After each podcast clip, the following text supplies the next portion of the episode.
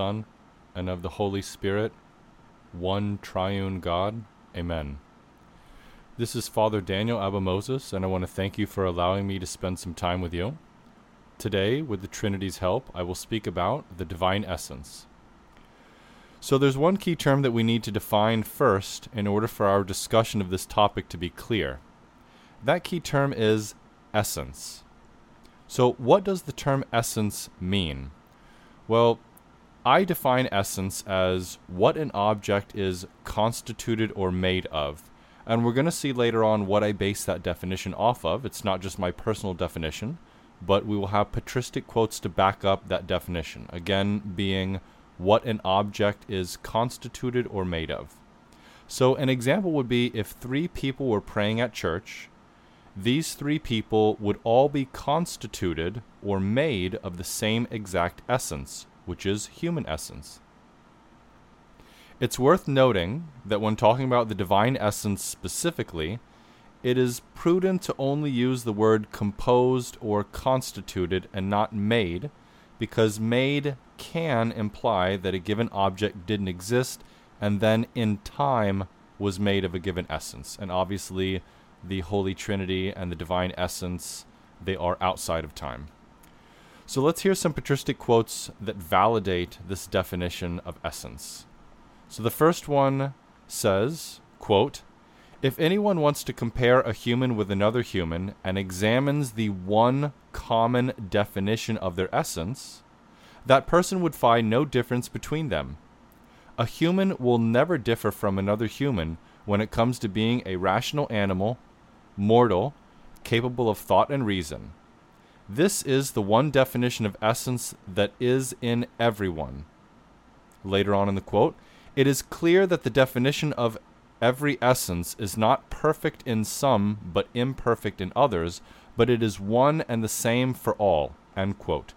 This is from the Commentary on the Gospel of John by St. Cyril, Volume 2, page 205 to 206. And the last quote I have says, quote, let us consider the matter further with the following reasoning. The definition of an essence is not determined by knowing or not knowing, but by what each item is by nature. Take, for example, Paul and Silvanus. Let Paul know and be instructed perfectly in the mystery of Christ, but let Silvanus be somewhat less so than Paul. Are they dissimilar then in nature? Will Paul surpass Silvanus as far as the principle of their nature is concerned, since he knew the depth of the mystery to a greater degree than Silvanus did? No. I do not think anyone would be so foolish that they would ever imagine their natures to be different because of greater or lesser knowledge. This is also from the commentary on the Gospel of John by St. Cyril, Volume 1, page 348. So now let's talk about some synonyms for essence. So the first synonym that I want to mention is hypostasis. So this has been and can be used as a synonym for essence. I will get into hypostasis more specifically in a separate lecture about hypostasis, but for now, it's just prudent for us to know and understand that in the patristic writing you can see the term hypostasis used as a synonym for essence. The next synonym that I want to mention is nature. So let's read some patristic quotes to support this. First one says, quote, For what is it to be thus connatural with the Father, but to be one in essence with him? End quote. This is St. Athanasius of Alexandria, Select Works and Letters, page 478. And the next quote this, my friend, is the definition of human nature, which is also called a substance, that it is a rational animal, mortal, recipient of mind and learning. This is St. Cyril of Alexandria, Five Tomes Against Nestorius, page 335. The next synonym I want to mention is substance. The first quote says Isaac does not make Jacob, but begets him by nature and Jacob is the same as him in substance. A little later on in the quote, it is appropriate for someone to say that every son is the same as his father in substance. End quote. This is St. Athanasius of Alexandria, Works on the Spirit, page 113. The next quote says If the distinction between individuals makes no difference, let everything be mixed together with everything else. Let the traitor Judas be Peter or Paul, since he is consubstantial with Peter and Paul. Later on in the quote, being of the same substance will in no way remove the distinguishing characteristic of individuals who are in the same genus or species with each other. End quote. That is St. Cyril of Alexandria, Commentary on the Gospel of John, Volume 1, page 24. And the last quote says, Peter is Peter and not Paul, and Paul is not Peter, but they remain without distinction according to their nature. The definition of their substance is the same for both, and those who are joined in a natural unity have the exact same definition. This is also St. Cyril of Alexandria from his commentary on the Gospel of John, volume 2, page 171. So these three quotes showed that substance is also an appropriate synonym for essence. Now I want to mention some synonyms specifically for the divine essence. So these are synonyms that are not going to be used just for essence, any kind of essence, but it's these are synonyms that are specific for the divine essence. The first one being divinity. So the quote says In terms of nature and substance, the Spirit has nothing in common with or proper to creatures. Rather, he is different from things that have come into existence, and he is proper to and not foreign to the substance and divinity of the Son. This is St. Athanasius of Alexandria, Works on the Spirit, page 96. So you hear in this quote that he uses nature, substance, and divinity interchangeably because they are synonymous. The next synonym I want to mention is Godhead. So the first quote says Certain eloquent and distinguished bishops and writers, even of ancient date, use the word coessential with reference to the Godhead of the Father and the Son. This is St. Athanasius of Alexandria, Select Works and Letters, page 492. So you see here that he is showing that essence is synonymous with Godhead. Hence, why, when speaking about the Godhead of the Father and the Son, which is the same, writers used to use the word coessential, which means they both share the same essence. The next quote says, The same, Jesus Christ, consubstantial with the Father and Godhead, and consubstantial with us and manhood. End quote. This is St. Cyril of Alexandria, Select Letters, page 47. So again, we see that it's appropriate to use as synonyms for the divine essence, both divinity and Godhead. Now let's transition into talking about the divine essence itself and mention some important truths about it. So, the first point about the divine essence I want to mention is that the divine essence is eternally existent, there never having been a time in which it did not exist. Let's hear the two quotes.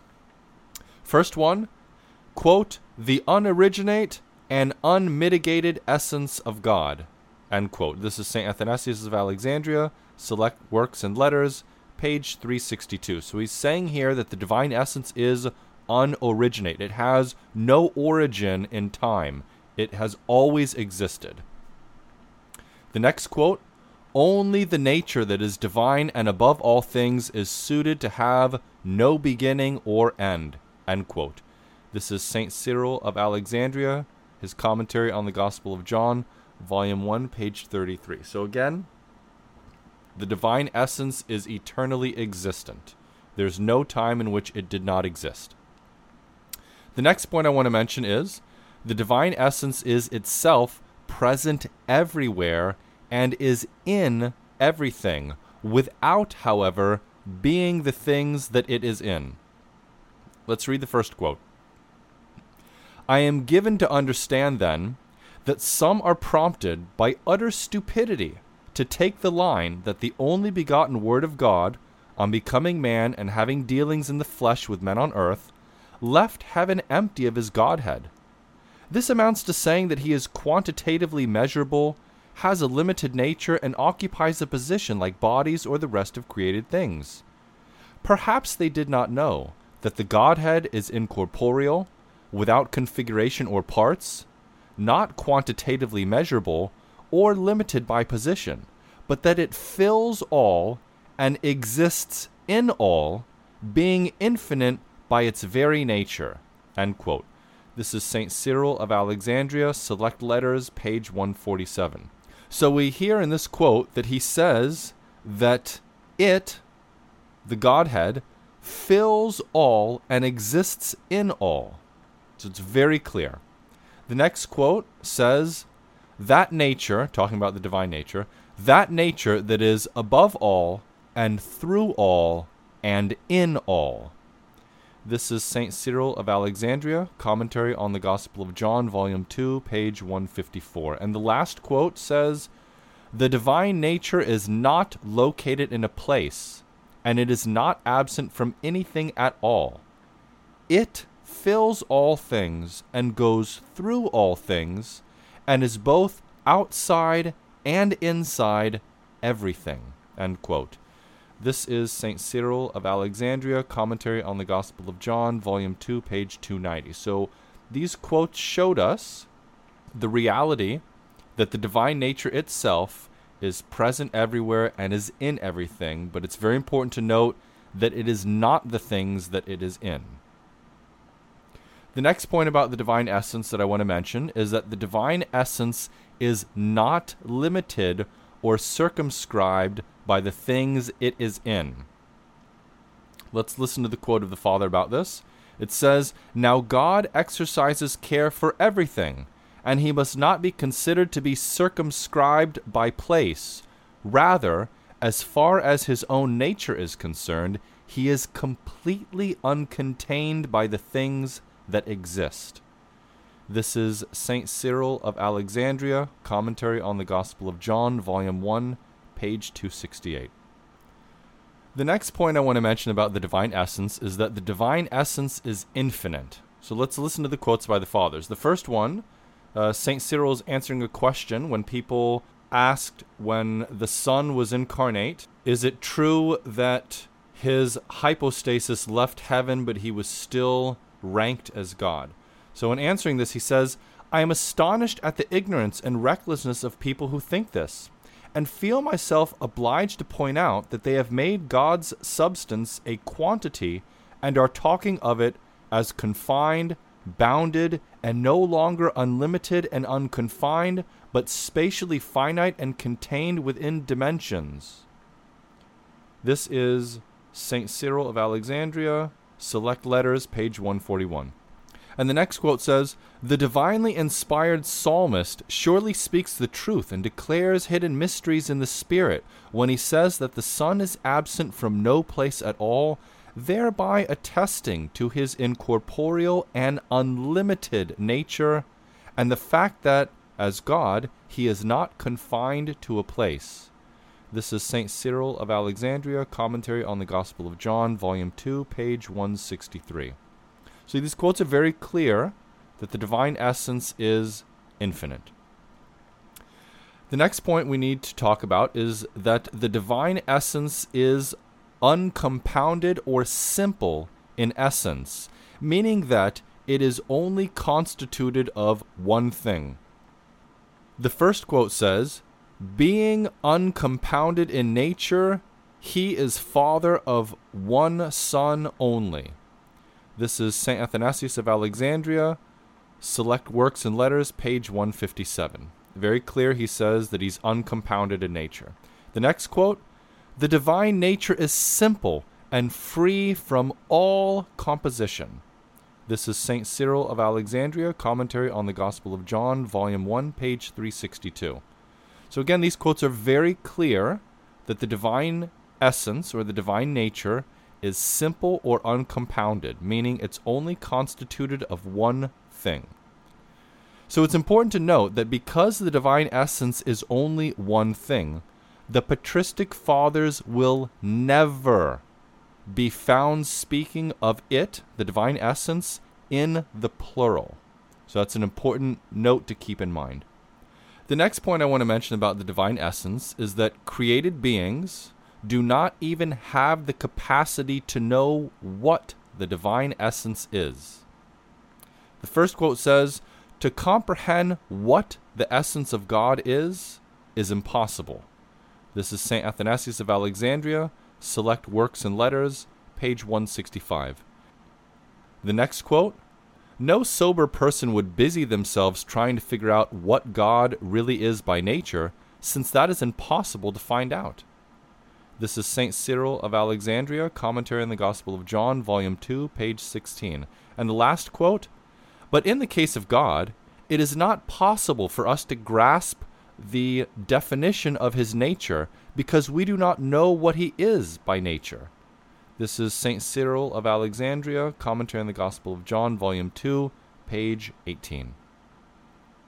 So I just want to make a note here about God is verses.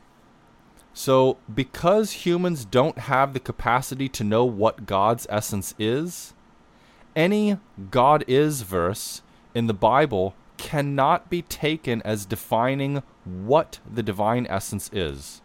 And let's listen to St. Cyril. Has a quote about this. Um, he's commenting on Hebrews chapter 12, verse 29. So the quote says, Our God is a consuming fire we should surely not claim that so wise a man was explaining the nature of God when he compared it with fire. Again, this is St. Cyril of Alexandria from his commentary on the Gospel of John, volume 2, page 159. So again, any God is verse. So we have God is a consuming fire, Hebrews 12:29. We have God as light, 1 John 1 5, and we have God as love, 1 John 4:16 those three verses are not defining what God's essence is. They are describing his essence, but they are not defining what his essence is. Again, this can't be done because, to quote St. Athanasius, to comprehend what the essence of God is, is impossible. The next point that I want to mention about the divine essence is that the divine essence is indivisible, not being able to be divided up into portions. The first quote says, Nor does he, God, have a nature that is divisible into parts. And the last quote, the divine and indivisible nature. The first quote was St. Athanasius of Alexandria, Works on the Spirit, page 78, and the last quote was St. Cyril talking about the divine nature, from his commentary on the Gospel of John, volume 1, page 227. So again, the divine essence is not able to be divided up into parts. So even though the Trinity, all three hypostases are constituted of the divine essence, this doesn't mean that the divine essence is divided up into three portions and each hypostasis is constituted of a one third portion of the divine essence. The last point that I want to mention about the divine essence is that the divine essence is invisible and cannot be perceived with the physical eye, but only with one's soul. The first quote says, Now no one could gaze with physical eyes on that nature that is completely invisible to all creation. This is St. Cyril of Alexandria, Commentary on the Gospel of John, Volume 2, page 129. The next quote No one who has a brain would say that the nature of God is subject to fleshly seeing, nor could anyone see with the eyes of the flesh what can barely be grasped as in a mirror, since we see in an enigma. This is also St. Cyril of Alexandria from his commentary on the Gospel of John, volume 2, page 156. The next quote but for its knowledge and accurate comprehension, there is need of none other save ourselves. Neither as God Himself as above all is the road to Him afar off or outside ourselves, but it is in us, and it is possible to find it from ourselves. And if one were to ask, What road is this? I say that it is the soul of each one of us, and the intelligence which resides there. For by it alone can God be contemplated and perceived? This is St. Athanasius of Alexandria, Select Works and Letters, page 20. The next quote the soul has the capacity for beholding God, and is its own way thereto, receiving not from without, but from herself the knowledge and apprehension of the Word of God. This is St. Athanasius of Alexandria, Select Works and Letters, page 22. And the last quote this is St. Cyril speaking about Christ. It says, Through whom and in whom they saw, intellectually, the nature of God and the Father. This is St. Cyril of Alexandria from his commentary on the Gospel of Matthew, page 272. And glory be to the Holy Trinity, our God, forever and ever. Amen. I would like to mention the sources that I used in today's lecture. So, from I would like to thank you for spending some time with me so that we could have an edifying discussion. I hope that the Trinity allowed this discussion to be beneficial for you. These are my thoughts and understanding about this topic, and if anyone has a different opinion about anything that I said, I respect your opinion, and perhaps I am the one that is mistaken. May the Trinity continue to have mercy upon us and lead us into a deep personal relationship with Him.